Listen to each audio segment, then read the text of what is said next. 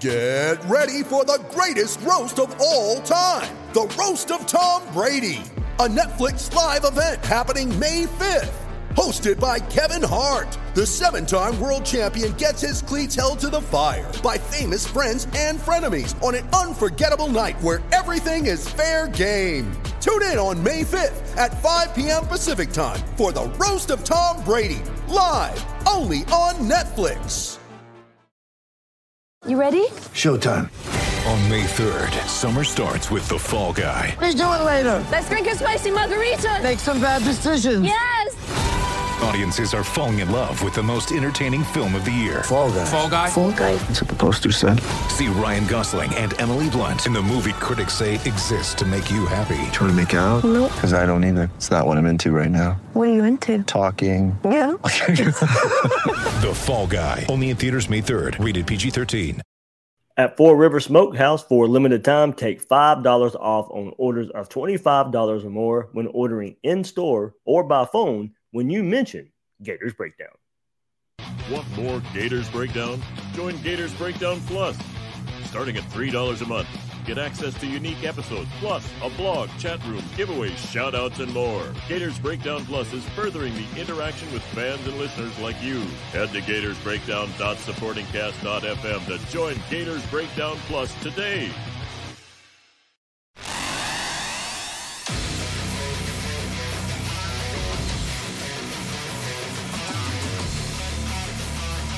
Gators Breakdown.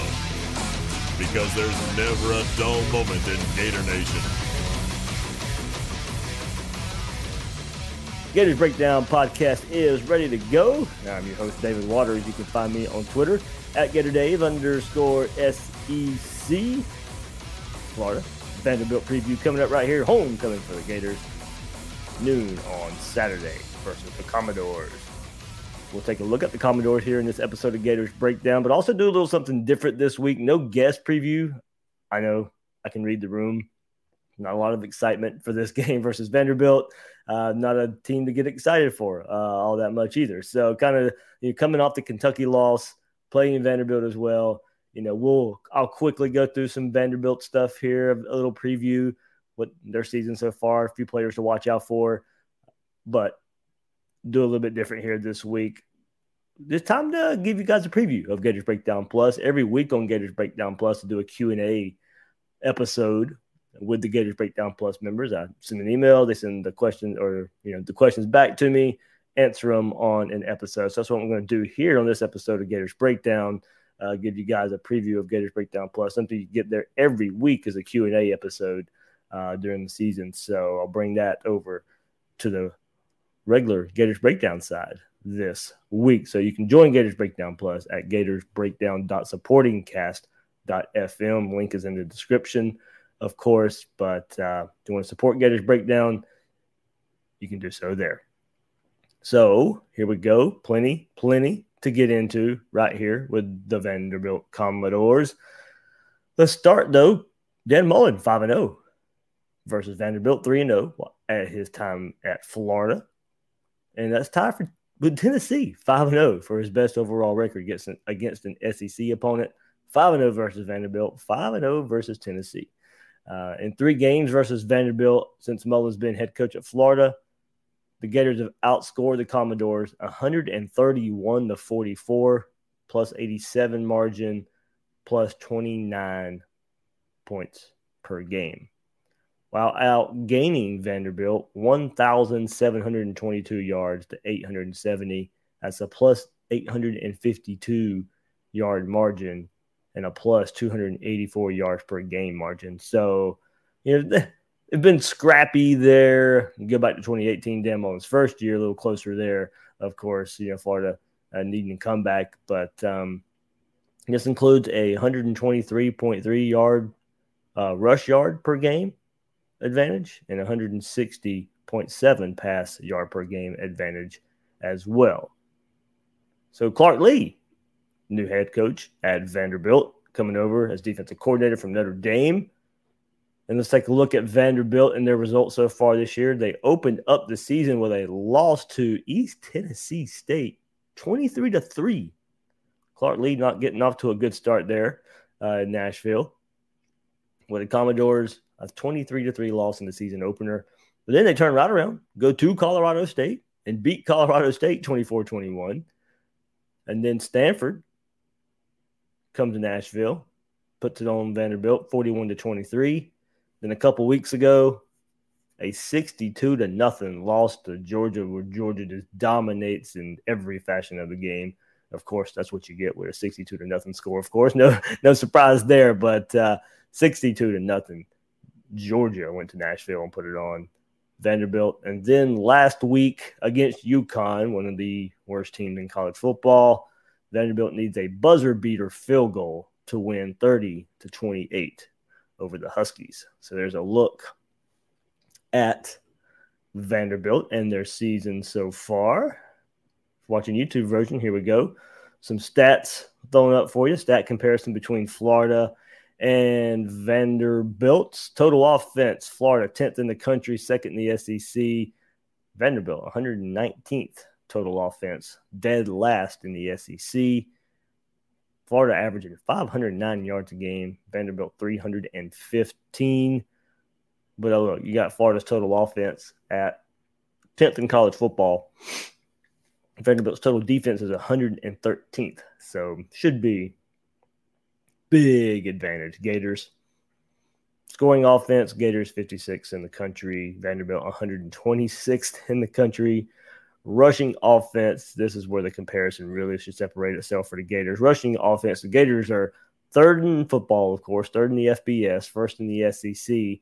Vanderbilt is 112th in rushing defense. So Florida, the third best rushing team. Vanderbilt, the 112th worst rushing defense in college football. There's your game. I mean, no surprise there. Florida's going to should be able to come in, run the ball. You can work on some things. I think you can be able to work on some things in the passing game here, but Florida can sit here and run the ball 50 times, 55 times, be probably be content with it.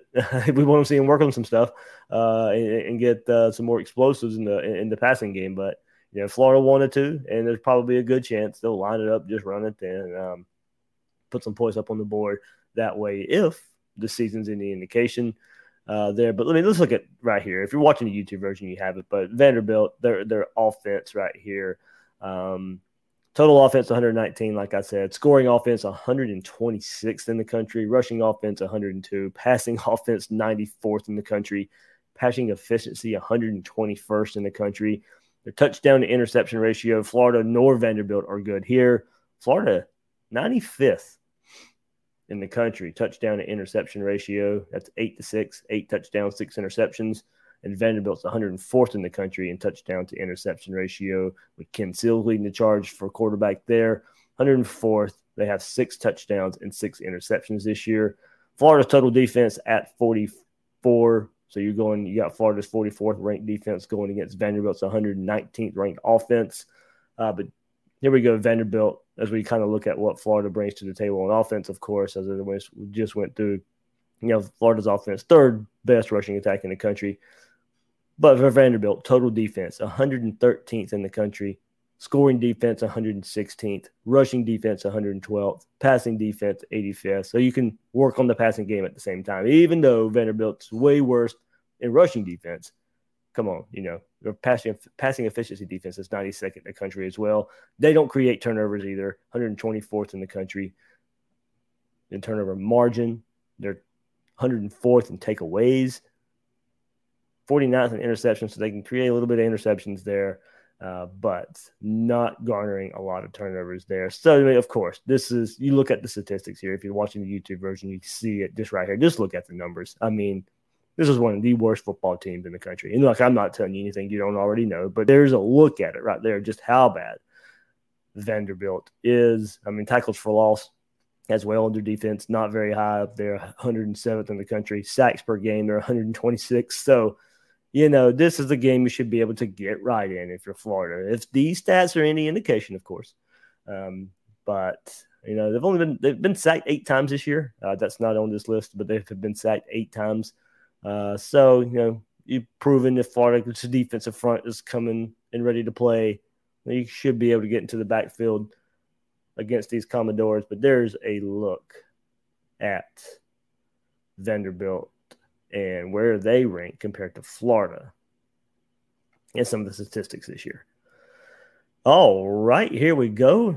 Couple players, a few players here. One uh, on both sides of the ball. Ken Seals, of course, quarterback in a new offense this year, more of a pro style look for Vanderbilt compared to what they were doing under Derek Mason before. But last year, you go back to last year, Ken Seals uh, was getting a start versus Florida as a true freshman. 22 of 34 for 319 yards last year, two touchdowns, one interception versus Todd Grantham and the Gators. 319 yards, true freshman comes in. And look, how many times did we say when we were looking at Todd Grantham, oh, he can he can take care of young quarterbacks, he can take care of guys who don't have a lot of experience and all that. But here come a true freshman last year. And look, no need to rehash, of course, the 2020 problems right now. But we are playing Vanderbilt this week. This is what you're looking for as far as uh, who, who, you're, who you're up against and what kind of players. And last year, 319 yards versus Todd Grantham's defense. It was his second highest outing until last week when he threw for 333 yards versus UConn to add to his 336 yard performance versus um, uh, Ole Miss last season. So that might have been Mississippi State, uh, one of the two here. That, that was his highest. I think it was actually Mississippi State. Now that I that, that, that I remember taking that note. So um, his third highest yardage is against the Gators last year. So we'll see if any of that translates. I don't think it will. Uh, different offense this year. Um, but two touchdown passes in the win over UConn last week. He moved into top 10 at Vanderbilt in career passing scores. So, of course, we know not a lot of history. You got Cutler, you got Rogers uh, there at Vanderbilt who did some nice things at quarterback. Ken Seals in just a season, not even a season and a half yet, already top 10 in career passing scores for Vanderbilt. And looking at running back here, Will Sheppard, Chris Pierce both uh, ran for um, no going to receiver here. I'm sorry. Will Sheppard, Chris Pierce, the wide receivers for Vanderbilt, eclipsed 100 receiving yards in the win over UConn last week. It marked the first time Vanderbilt had two receivers reach 100 yards in the same game since 2016 versus Tennessee. Sheppard made eight catches for 119 yards and two touchdowns last week. Pierce caught nine for 103. Before Sheppard's two touchdown performance last week, two touchdowns last week now, Chris Pierce was the last Vandy receiver with multiple receptions in one game. And if that name sounds familiar, because the last time a receiver had multiple touchdown receptions in one game for Vanderbilt, last year versus Florida. So I had a receiver do it last last week, two two touchdown passes or two touchdown receptions, and the last time had been last year when Chris Pierce did it versus Florida. So there you go. There's a little connection there. Um, but you know, lack of playmakers overall, but you know, a little bit of highlights here in the run game as well. They rushed for 247 yards. Vanderbilt did versus Stanford. 247, not bad. Uh, marked the best rushing output for Vanderbilt since the Texas Bowl at the conclusion of their 2018 season when they ran for 287. Rocko Griffin ran for 104 yards against Stanford, while Re'Mahn Davis ran for 76 yards on 12 carries and a touchdown before going down with a season ending injury. So they had 247 yards. Most of that Rocko Griffin, most of that Re'Mahn Davis. Davis goes down in that game for a season ender injury. So Griffin, the running back you'll have to watch out for right now. Moving to the other side of the ball, you heard me in the stats earlier. The rush defense is terrible. Um, we do have some defenders putting up some numbers at the linebacker position. These are the guys making the tackles when you know, they're giving up yards, but here's the guys making the tackles. Um, after the season, after the 2020 season, um, Ethan Barr, he ended on a high note, but he's continuing his impressive play here in 2021. Second year linebacker registered at least nine tackles in three of five games this season, including a career best 11 in the first two games of the year. So 11 tackles each in the first two games there for Ethan Barr. Leads the team with 40 tackles overall. And that makes him fifth in the SEC. And he recorded his first interception versus Georgia as well. Vanderbilt's leading tackler from last year, another another linebacker, Anthony Orji. Orji has led the team in tackles in two games this season so far, recording 13 at Colorado State and six against Stanford. Second on the team right now in 37 tackles, only behind, of course, I just mentioned Ethan Barr. There's your top two tacklers for Vanderbilt. Both guys are in top eight in the SEC in tackles per game. So there's you guys to look out for in defense at the linebacker position for the Vanderbilt Commodores. So, of course, you look at this and look, transitive property can get you in, in, trouble a lot, but we always look for comparisons here. The two teams they've played on their schedule anywhere close to Florida are Stanford and Georgia. Here's a quick stat look at those games. If it means anything to you, just going to give it all to you. you can do what you want with the information. Uh, here we go. They were in the passing game, Ken Seals, 18 of 40 against Stanford, 151 yards, one touchdown. As I mentioned, they had 44 rushing attempts for 247 yards and a touchdown. So they had 398 yards of offense, averaging 4.7 yards a play. Then they got ugly next week for the offense here for Vanderbilt. Five of 18 passing versus Georgia for 24 yards. Oof. Man, 28 rushing attempts for 53 yards, 1.9 yard average. They had 77 total yards versus that elite Georgia defense right now. So we know how good that Georgia defense is. That is what they did on the offensive side of the ball versus Stanford and Georgia. Back to back games, by the way. So um, in that 41 to 23 loss to Stanford on defense, Stanford went 19 to 29, 218 yards in the air, two touchdowns. Then Stanford ran 27 attempts for 204 yards. Stanford averaged 7.6 yards a carry, three rushing touchdowns in the game. So you see where Florida's definitely going to be able to take advantage if they want to. Um, more film out there on that Gator defense or offense right now. And you'll see how Vanderbilt's adjusting. Uh, Clark Lea, a defensive minded head coach. Plenty of film out there on Florida right now and what they like to do in running the ball and, and in running the offense. Uh, so you know, what can Vanderbilt bring to the table on defense, but I don't see him being able to match up too well versus this Florida rushing attack. And we'll see how Florida responds there. And we're trying to get some things out of the passing game as well. And then the next week versus Georgia in that 62 to nothing loss, Georgia was 21 to 28 through the air, 291 yards, three touchdowns, 45 rushing attempts for Georgia, 244 yards for 5.4 yards a carry, five touchdowns. So you can see maybe why the rush. I had to go back and look. I mean, I'm not really going to go back and look at too much Georgia and Vanderbilt, but with five rushing touchdowns, 45 carry for 244 yards, maybe a lot of those were short goal line to go situations where they probably would gain more yardage, but they only needed to go a couple yards short of score. Probably how that one worked out, but uh, have to go back and look uh, and see um, as far as that one goes. So, yes, they gave up 7.6 yards a carry to Stanford and 5.4 yards a carry to Georgia. So those are the two teams you put anywhere near on Florida's level when they play, and that was the outcome. So, all right, there you look at Vanderbilt ahead of the game on Saturday. Not a lot to look forward to, of course. You know, if you're looking for a score here, Florida a lot, Vanderbilt not a lot. There we go. so, what, 40, 48 10, 48 7? I mean, I, yeah, that's doesn't really matter uh, at this point. What, what do we want to see? We want to see Florida respond. That's all we want to see. We want to see Florida go out there and dominate, much like Stanford did, much like Georgia did. I mean, you're not going to go, especially on the defense side of the ball, even with the good performance last week versus Kentucky. We know how far the Florida defense still has to go in some ways.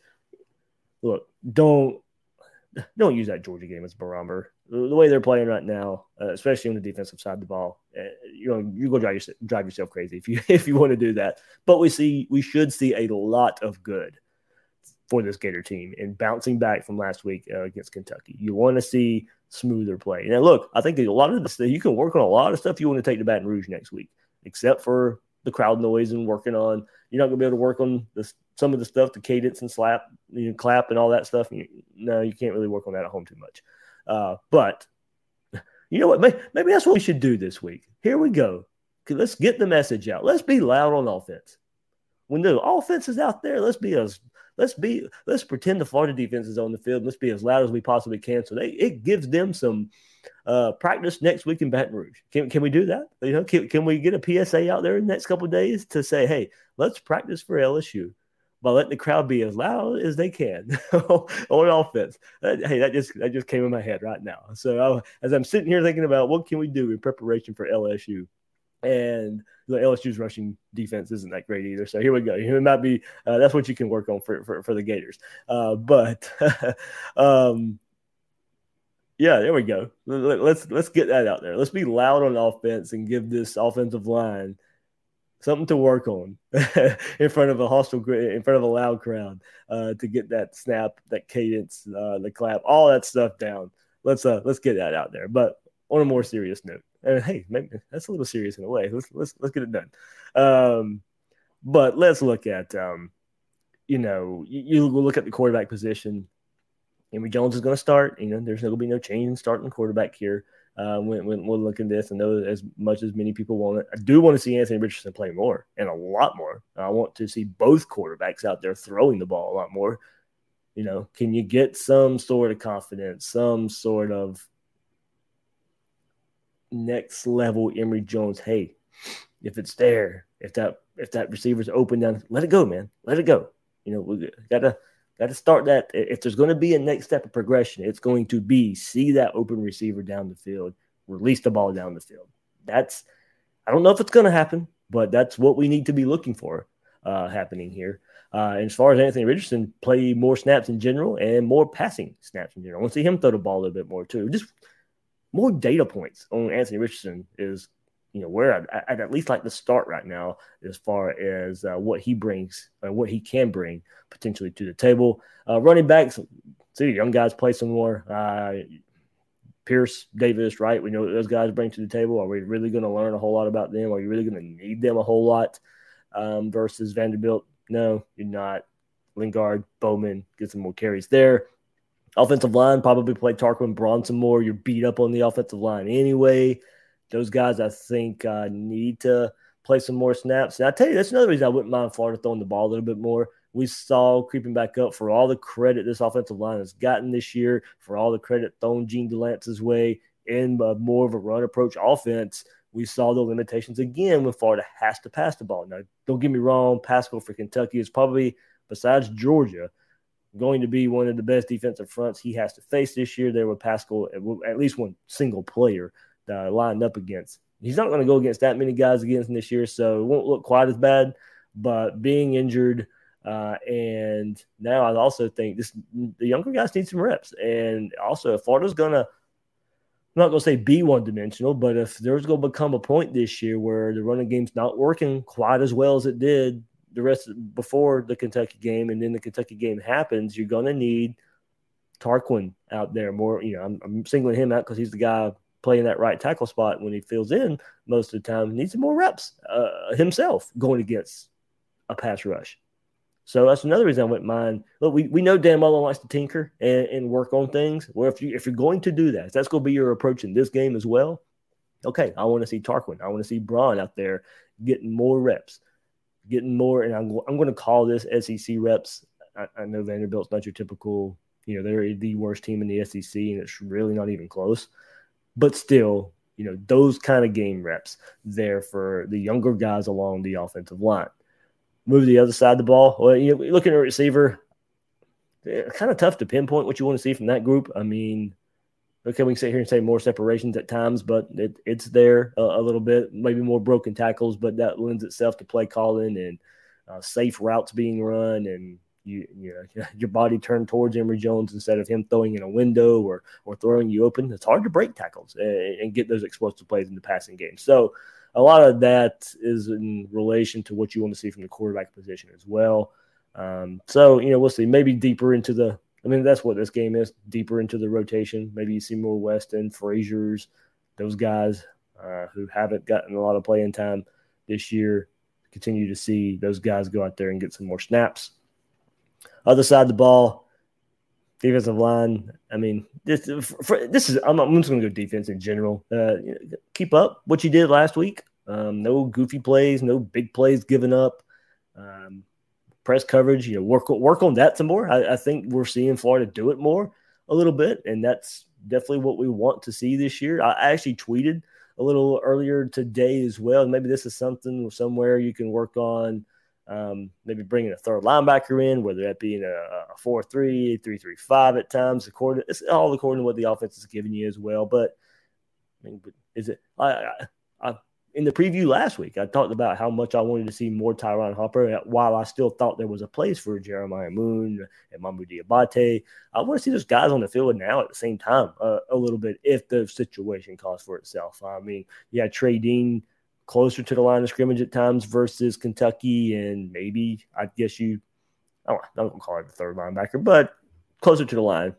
Okay, well, can we substitute that there or, or, or the nickel spot? for a third linebacker and get those guys. I mean, can you work on things like that in this game? Wouldn't that would be something I wouldn't mind seeing if the if it presents itself uh, in, in, that form or fashion. It's hard to do in today's college football sometimes with the wide open offense and four and five receivers on the field and tight ends who can stretch the field as well. I, I get you don't see as much traditional three down linebacker as you used to, but you've had some linebackers be able to cover better this year, and Moon and you know, Diabate, the athleticism, those two guys, especially Diabate, brings to the table. Can there, can there be a situation to get more three linebackers on the field, and can you work on it on a game like this in Vanderbilt? So mostly it's just you know DBs not giving up big plays, seeing and repping more in that man coverage um, style of play uh, defensive front stay healthy. I, I want to see that right now. Uh, those guys stay healthy and a little more consistency up there as well. Linebackers going up there and filling gaps, filling holes, making tackles. You know, there we go. Pretty much their wide scope. But look, we're going to see what we saw in the first couple games uh, along the defensive front.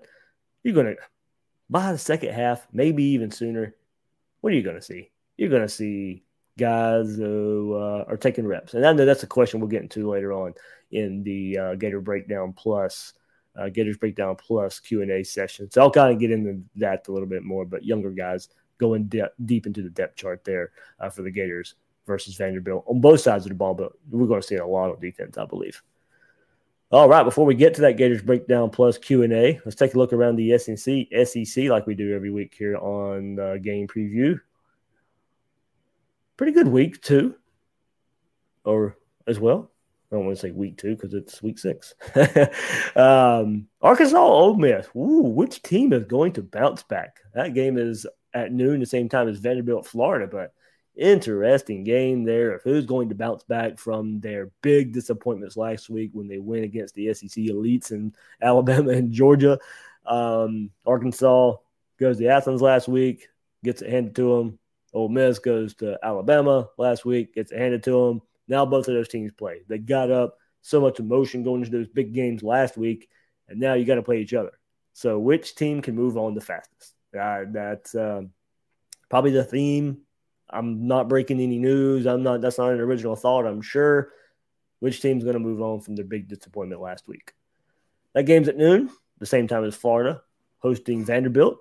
Uh, Arkansas Ole Miss on ESPN, by the way, Vanderbilt, Florida on SEC Network, and on ESPN too. So you got the triple header here on the ES uh, for uh, on the ESPN networks here. South Carolina and Tennessee also at noon. So can Tennessee, you know, two weeks ago, 14 points versus Florida. Last week they beat the doors off of Missouri in a flurry of rushing attack there for the Vols, uh, and then they were hosting South Carolina.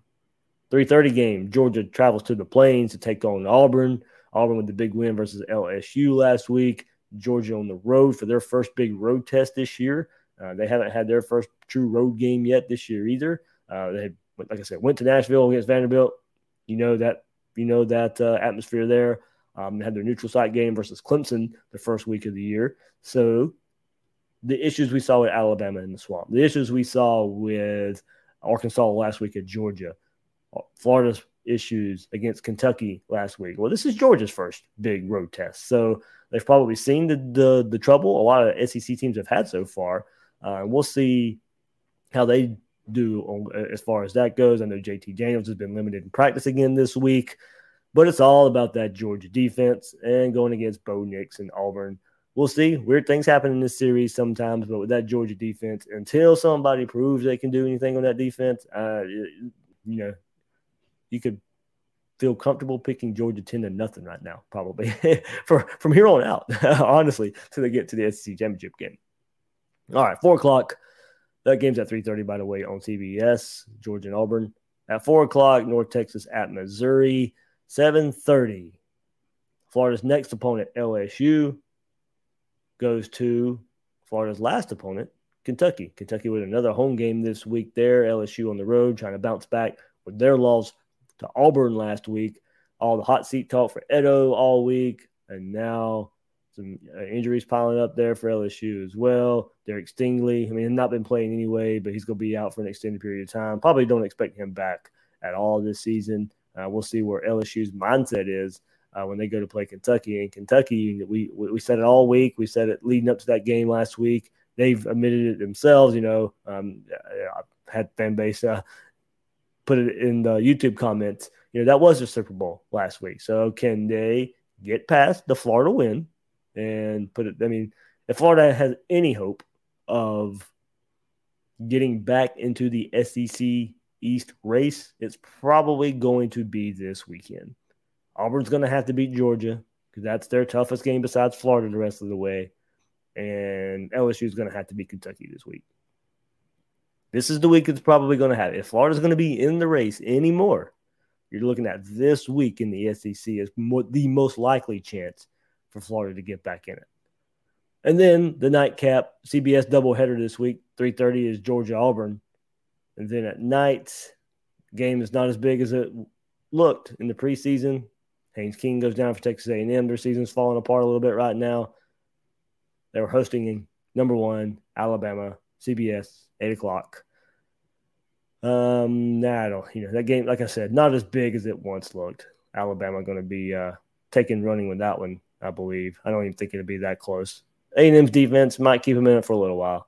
Alabama will be too much in the end there for the Aggies, and there is your look around the SEC this week, week six already. Oh man, getting to that halfway point. Slow down, slow down.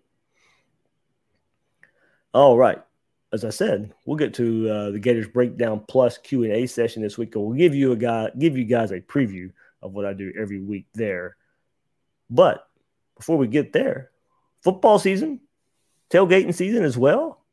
And there's nothing better for a tailgate than Four River Smokehouse, named the number one barbecue in the South by Southern Living magazine. Four River Smokehouse is a family owned barbecue restaurant specializing in 18 hour smoked Angus brisket. I got to have that brisket. I got to have some ribs. And after a couple weeks ago, I, those sliders, I'm telling you, I was I was blown away because I, I get brisket all the time. I get ribs all the time. And now I'm adding the sliders to the rotation as well. The pulled chicken sliders, the pulled pork sliders. I'm telling you, you got to try them. Go, go try all this stuff there. Also, with those home style sides, those fresh baked desserts at any of Four Rivers Smokehouse's 13 Florida locations, all of it. Get it all there. You can't ask for better. Four Rivers party packages come tailgate ready, so you can spend more time watching the game and not the grill. Enjoy the gridiron pack for four for $54.99 or the party for 12 package for $109. Each package includes Four Rivers award winning barbecue meats, homestyle sides, buns, and signature barbecue sauce. Now through October 31st, take $5 off on orders of $25 or more when ordering in store or by phone when you mention Gators Breakdown. So, Gators, whether you live in Gainesville, in town for the game this week, swing by Four Rivers Gainesville, located in Butler Plaza. If you're tailgating from home in the Orlando, Jacksonville, Tampa, or Tallahassee areas, you can also enjoy the best barbecue anywhere in Florida at Four Rivers Smokehouse. All right, let's get to it. Gators Breakdown Plus Q&A right here on Gators Breakdown this week, giving you guys a preview if you want more Gators Breakdown content, if you want access to that Gators Breakdown Discord server, Gators Breakdown Plus, that's where it's all at. That I'm telling you, the chat in the Gators Breakdown Discord, I I can't ask for any more from you guys. It bring it every day. It's it's been it's been a whole lot of fun. That's the biggest surprise of Gators Breakdown Plus so far. I had no idea that part of it would take off. That was just going to be, hey, okay, here, here's an added bonus. We can have some good conversation. I'm telling you, it is uh, it's taking the life on its own. Um, all the regulars in there, thank you so much for making that thing alive. That's exactly what it is. Every week, also, you go, you'll get an email from me telling you, hey, send me some questions this week. We'll have a Q&A, uh, and a lot of you do, taking advantage of that every week. Uh, and it's been a whole lot of fun uh, covering the Gators in that aspect as well, getting whatever you want asked, and I'll dive into it uh, and get it answered uh, as well. So let's start right here. Jeff Bishop. Do you think the staff may share playing time with the running backs a bit more against Vanderbilt, as in Bowman and the other backs? You suggested the Gators may hand it off 60 times. Hopefully, we see more than Davis, Pierce, and the quarterback run the rock on Saturday. Get a little playing time for those guys. Uh, okay, and there's a second part. I'll keep going after here. So I'll, I'll start with the running back question. Yeah, I do. I kind of mentioned that in the preview a little bit. Definitely want to see more Bowman. Definitely want to see more Lingard in a, in a game. They're going to be able to get carries in. Those guys don't have an SEC carry yet. Well, Alabama, Tennessee, Kentucky. No carries for those guys. I mean, not even in the game uh, for those guys there. So this is the chance and opportunity for them got th- those two running backs, Bowman and Pierce, to get more carries. I expect to see the normal guys early in the in the game, uh, but I do remember what was it USF. Um, I don't remember what I think it was Bowman that was in pretty early, second or third drive of the game. Uh, maybe we see that um, going on here as well for those running backs. But yes, hopefully because I, I, like to get them in, inserted early, let them play with the ones a little bit too, and the rare opportunity they actually get right now in the middle of the season, and starting second half when some of the backups are in, you know, more, definitely more playing time there. But I'd like to see those guys with the ones too. Get get those guys reps with a better offensive line and and, and the quarterback position and the wide receivers who block better as well. I mean, if you're on, if you're on the field early in games against Florida with Florida, more than like at at wide receiver, you're blocking pretty well. That's how you get on the field for Billy Gonzalez and Dan Mullen. So definitely, definitely want to see both those guys a bit more. Oh, and by the way, here we go. Jeff Bishop says this goes this goes to the joke I had earlier. What's the over under on false false starts projected to be? we would never ask that question at home. Uh, he says over under at five, so i am going to go under on that because it wasn't really an issue at home uh, before last week. We'll see what uh, how Florida responds to that. It's going to be at home, uh, so over under let's go under. I think that's a pretty safe bet. Unless, unless let's make a movement this week now. Let's uh let's see if they'll let us get loud on offense and give them some practice for the LSU game uh, coming up next week. So hey, look, you you want that environment? Look, they'll do it in practice, of course. Hopefully, they didn't practice some this week. You don't have to game plan much for Vanderbilt. You got a game plan for LSU next week. Um, hopefully, they've worked on a lot of those cadence issues, but definitely next week, if I mean, ramp whatever volume you had in preparation for Kentucky, find a way to get it louder next week in practice. But that's what I'm saying. Let, let us do it Saturday against Vanderbilt. Let us let us be some practice for you out there, Gators. I'm jokingly saying that, by the way, but there's some there's some hopeful truthfulness there. Let's uh let's just try it. It'd be a nice nice little joke there. All right, here we go. Brett Major. He goes, Where do we even start after this debacle? Since there's nothing to talk about with Vandy, should we believe the team was just outcoached, unprepared, or was it just pure arrogance from the top? Check, check, check. uh, uh, that's I, I, see it in those, in, and there's different degrees there. Um, I don't think it was pure arrogance. I just I, I, I do think there was the maybe the lack of preparation, maybe it was okay, we are prepared, just won't necessarily show up. You know, nothing like that will show up. Uh, and the lack of change during the game, I think could maybe be a certain part of arrogance too, the of the offensive line, not not adjusting, uh, not doing more to adjust and, and get better in that regard. Um, that definitely falls into not being prepared. Uh, and there were definitely areas of being outcoached. Preparation is part of being outcoached as well. Uh, so they were Kentucky was prepared to play. Um, they had the big plays, the, the attention to detail, the small things that add up. Special teams that counts as coaching as well, and they were ready and and there to make those those plays. That all all that relates to being out coached in some way. Now, if you want to look at stats and you know, Dan Mullen has pretty much said that okay, we'll, we'll look at stats, and if I'm out coached, we'll go to that, and that shows I'm not. But there's different ways to look at it, of course, and you know, there there were some things that you know Florida did nice. I mean, are, are they limited at, at, at, quarterback in the offense? And Dan Mullen's doing a lot of I guess what he can to make up for that? I think I think so.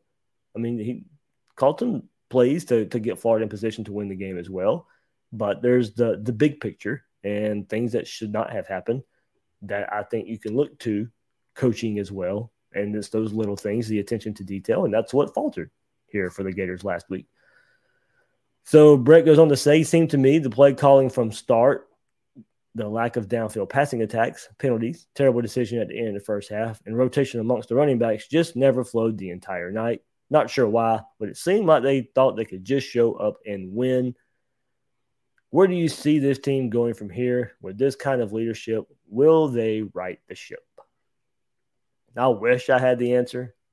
If you're asking me, do is there some belief in this leadership, and will they right the ship? And I'm and then Brent, I'm I, I, I'm not clear on this about the leadership. I guess are you talking from the head coach? Are you talking from players? Um, and there, I know a lot of people are going to look at uh, the press conferences this week from Dan Mullen and, and, after the game last week, as far as leadership and all that. I mean, look, I asked him about the dumb wrestling fire. Uh, is there still the fire, the passion compared when you made that comment versus Missouri? Uh, he says, yeah, absolutely. There's no question about it. Of course. So, and look, and that stuff's hard to measure. And like, I, I really, I, I, I felt bad asking the question. You know, the, the fan of me doesn't want to ask that. I don't want to question the head coach of passion and, and, and, fire. There's no way to measure that. A lot of people are just going by what they see. Um, but you know, I, a lot of the fan base wanted to know. A lot of the fan base had that question. A lot of the fan base has, had that question. So I, I, took the brunt of it. Asked the question there. I don't think uh, Headman was too happy there, but it is what it is. No, absolutely no disrespect meant in that regard. But you guys wanted to know obligation, I think, now a, a, little bit to ask that question with so many people wanting to know. Took the brunt of it, uh, but there we go. Uh, look, I, it's hard to know what kind of leadership and will they right the ship. I'll make the guess. Maybe the fan in me, there's some hope in here too. Yeah. I mean, I, I get tired of saying I hope it was a wake up call because now I'm having to start to say that a lot. Look, I last year hope the LSU game was a wake up call, and maybe it was, and they played Alabama really tough. Okay, and then you had the, the, the bowl game happen, and you can measure that however you want to. And then you know now we're you know, the whole heart to heart. I thought that him and Todd Grantham may have, and if they move on uh, from, from last year from Todd Grantham, and then 2021, and now the season, and then the loss to Alabama, but now this loss to to um, Kentucky again. I'm sitting here asking again, you know, is it? Can, can you look in the mirror and, and, and learn from it? Can can can you take advantage of this? And we're having to ask ourselves a question, that question a lot now. So I hope they can right the ship.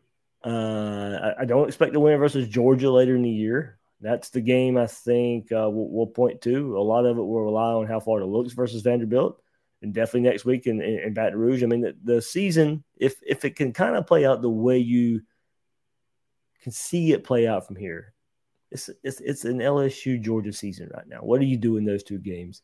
If the rest of the season plays out kind of like you think it will, or kind of the way maybe it should, the way you're thinking about this team right now. So it's LSU, it's Georgia. Those two games. What do you do? Most are going to be expecting a loss versus Georgia. How does it look? Is it in blowout fashion where it's not even close? Do you go and fight and competitive and it's a, cl- a close game with, with, with Georgia? And in a way, that's not really going to be enough right now. But you probably can glean some if this team still got, as you're asking, the kind of leadership. If you go out there and show it's a close game and it's a close, hard fought game in a few weeks versus Georgia, okay, well, you, you, you got up ready to play. Uh, and hopefully, you know, you're not showing that you're unprepared like you did last week there. You, show show some steps in in that in some of the off field stuff. I think that a lot of the fan base worries about. All right, Andrew Ruskin. Uh, after your phenomenal questions in the press conference, it seemed like Coach Dan Mullen started to take accountability. Yes, he did. Um, uh, yeah, uh, I, hit him at the I hit him at the start of the press conference, and then he kind of opened it up later later there. So maybe I just kind of broke the barrier down a little bit, and, uh, and I'm glad other people followed up with some of the same questions too, because I think after that, you know, then he started talking uh, a bit more about it. Do you think it was lip service or will he be accountable in the future and maybe start making some of those tough decisions? Uh, okay, I guess that kind of went back to Brett's point there. uh, as well. I mean, so what are the tough decisions I think a lot of people are asking themselves? Is, is it personnel? You know, of course, the quarterback position is going to get uh, a whole lot of notice there. And what are you doing there? Is that and and that tough decision? Now, what we don't know is is it a tough decision for Dan Mullen? I mean, he has come out plenty this year and said pretty much on the surface, and I'm, I'm kind of paraphrasing here. Anthony Richardson doesn't know the offense enough to be out there and be starting quarterback. And honestly, looks like right now not enough of the offense to get more playing time. I don't think his hamstring was the issue why he didn't get playing time against Kentucky the other night. I was thinking a close, tight game. Dan Mullen was going to fall back on Emory Jones and his knowledge of the offense, no matter if that knowledge of the offense is limited somewhat by play. Uh, so I, that's one tough decision that I know the fan base would like to see answered, but I'm not so sure Dan Mullen sees it as a tough decision. Uh, running back rotation, that's probably another question there. Uh, can you uh, go with a hot hand? Do you keep rotating? Uh, does anything change there in that regard? Offensive line, I guess the decision on the right side, Braun, Tarquin, those guys get in and, and inserted more. Um, defense, how do they keep growing? They have gotten better as the season goes along. And I think the tough decision there will be what does this defense look like at the end of the year? Or what do they do versus Georgia? What do they do versus LSU? Then what they do for the rest of the year after that? Do you see continued growth? Do you see young guys making impacts? So, and then tough decisions, of course, um, of how you approach football games, um, the conservative nature, maybe the um, playing down to the competition. Uh, can you go pedal to the metal the rest of the way? Here we go. I think those are some questions that uh, he's going to have to start making and maybe change the way he approaches the way. I mean, look, it, it's hard to question Dan Mullen and with the success he's had, but we know there are some decisions to make. And to, in, in order to take that next step, in order to kind of just reverse the trend. I know a lot of people don't like the whole bringing up three and eight because it encompasses two seasons. It goes across two seasons.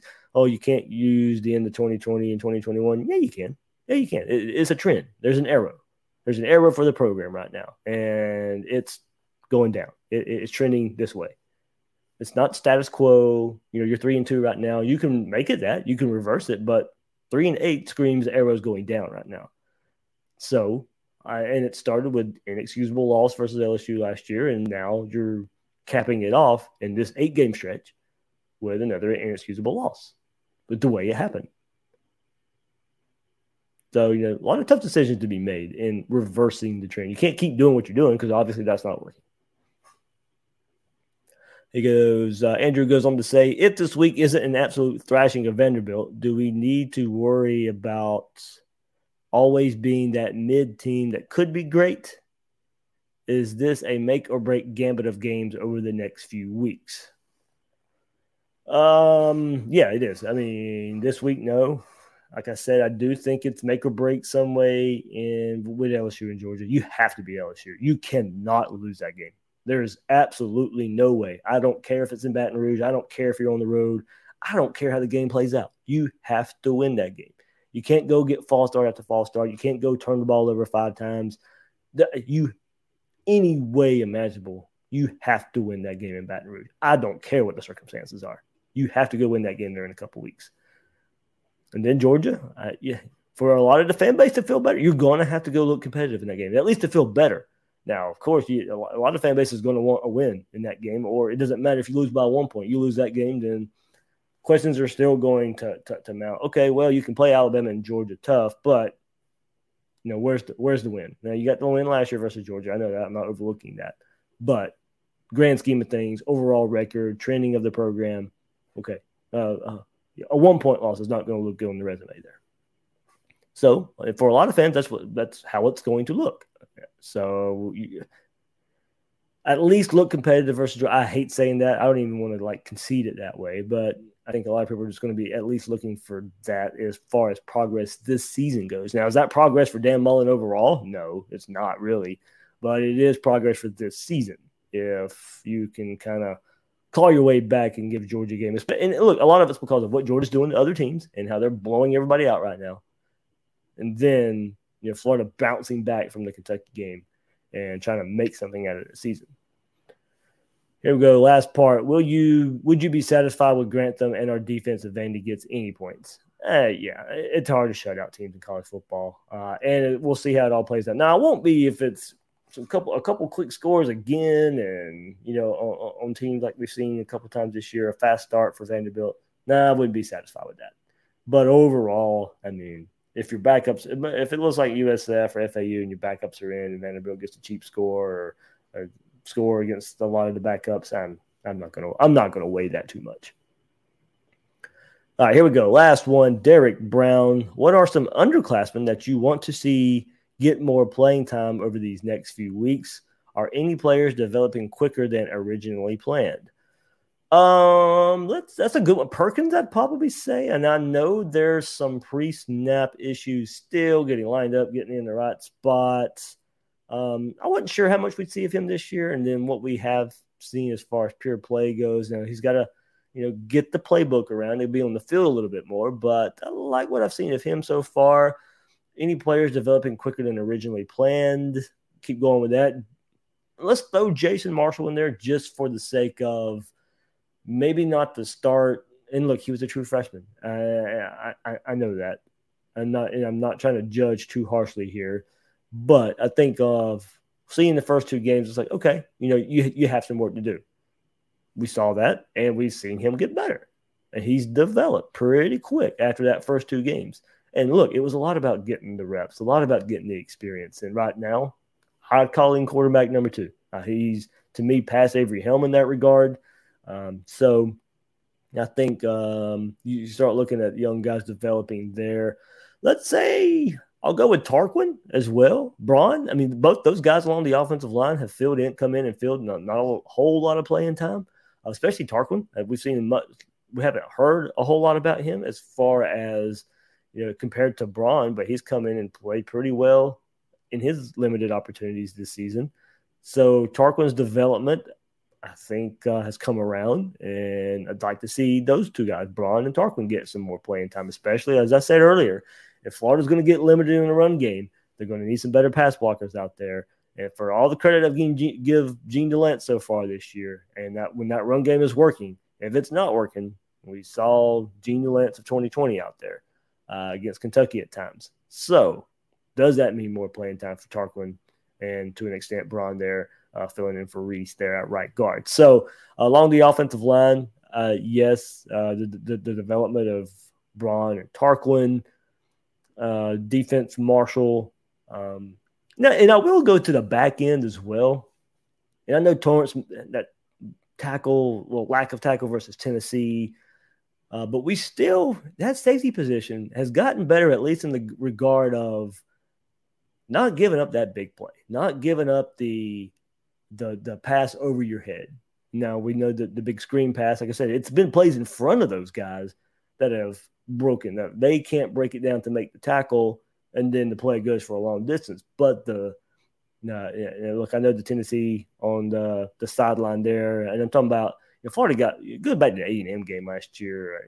And the big passes over the middle of the field, over the safeties, or your safeties not being back there at all, and not helping the uh, defensive back looking lost. We, we, haven't seen that yet, and I, I, I know go back to Mordecai McDaniel versus Tennessee as well, uh, and, and, and that play uh, giving that play up. But as a whole, all the whole season, you know, you take 2020 into account and how that safety position looked and giving up big play after big play, pass over their head after pass over their head. We haven't seen that on any kind of consistent basis this year. So for a player like Rashad Torrence to be in position to not give up the big play over his head, now, of course, see that next step and break down a play better in front of you.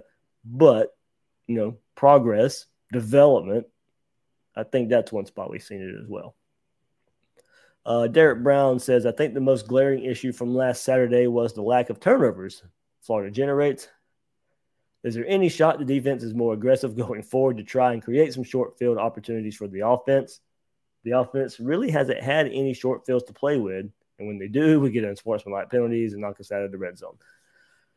Man, Derek, I feel like I've hit that a lot the last couple weeks with the lack of turnovers and my disappointment there. Uh, you had Tennessee fumbling the ball coming into the Gator game, no fumbles. Kentucky turning the ball over like crazy. Chris Rodriguez, the running back, a fumble machine so far this year before the Florida game. None there either. Now, as you said, you had the interception.